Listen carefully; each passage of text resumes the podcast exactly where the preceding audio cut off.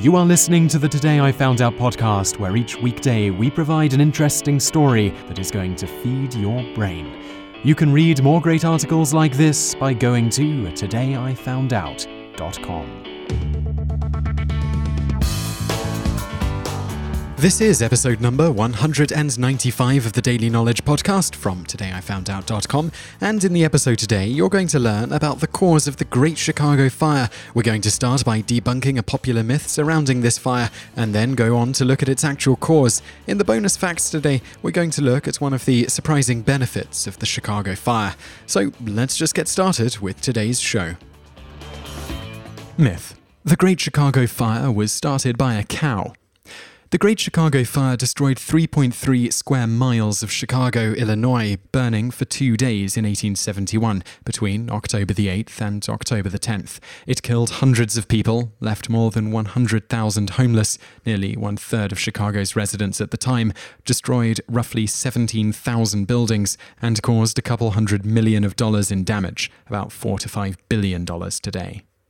A popular story often told about how the Great Chicago Fire started is that a cow owned by Kate O'Leary kicked a lit lantern over, and that started the flames. It may come as some disappointment to learn that the cow story isn't true. The man who wrote the O'Leary story for the Chicago Republican, Michael Ahern, later admitted that he had made up the cow angle in order to create a more interesting tale. But the fire certainly did start in the vicinity of a barn owned by the O'Learys. However, the exact cause of the fire was never determined, though Catherine O'Leary was used as a scapegoat of sorts. O'Leary was an Irish Catholic immigrant, despised by many people at the time, so she made an easy target. In addition to Ahrens's retraction of his cow story, the O'Learys claimed to have been asleep at the time the fire started, so there would have been no lantern in the barn for a cow to kick. There has been a lot of speculation about the cause of the fire, but, as stated, little is known for certain. One of the other popular theories that is also likely false is that the fire was caused by a meteor shower. Specifically, the theory goes that it was caused by fragments from the broken up Biela's Comet.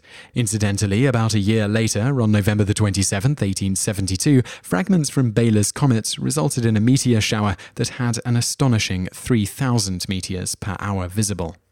Three other fires started around Lake Michigan on the same day, which some people argue is too much of a coincidence to not have a common cause. However, meteorites that actually make it to the ground are usually cool when they hit, and thus generally don't start fires. Further, given the prevalence of flames at night and the extremely dry and windy conditions at the time, it's thought by most historians that the other fires were merely coincidence and not from a common cause like a meteor shower. Despite not knowing the exact cause of the Chicago fire, it's easy to see just how the fire spread once it started. Chicago in 1871 was not made up of skyscrapers and concrete. Around two thirds of the buildings in Chicago were made of wood at the time. Most of the buildings had tar or shingle roofs, which would only serve to feed the flames. The roads and sidewalks were also made from wood products. The conditions were dry, with a drought plaguing the city not long before the fire started. That summer, they received only about a quarter of their average rainfall. And let's not forget Chicago's nickname. It isn't called the Windy City for nothing. At the time, it's believed that a strong southwesterly wind blew hot embers from the fire toward the heart of the city, landing on the highly flammable roofs and starting up additional fires. Another big issue was that people did not act quickly enough. The fire department was alerted to the growing problem around 40 minutes after the fire started, after an alarm was sounded in a pharmacy. The fire finally went out when the winds died down and a light drizzle helped the firefighters with their efforts.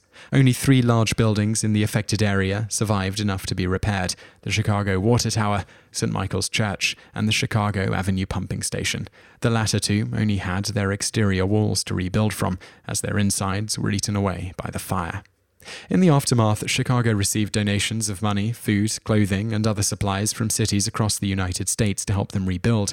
Surprisingly, much of Chicago's infrastructure, such as mass transportation, remained intact. The fire had destroyed nearly 73 miles of road, but it hadn't touched the harbors. Railroad tracks were also largely undamaged, which allowed so many of the donated goods to pour in. After the fire, legislation was passed requiring buildings to be constructed from brick, stone, and other fireproof materials.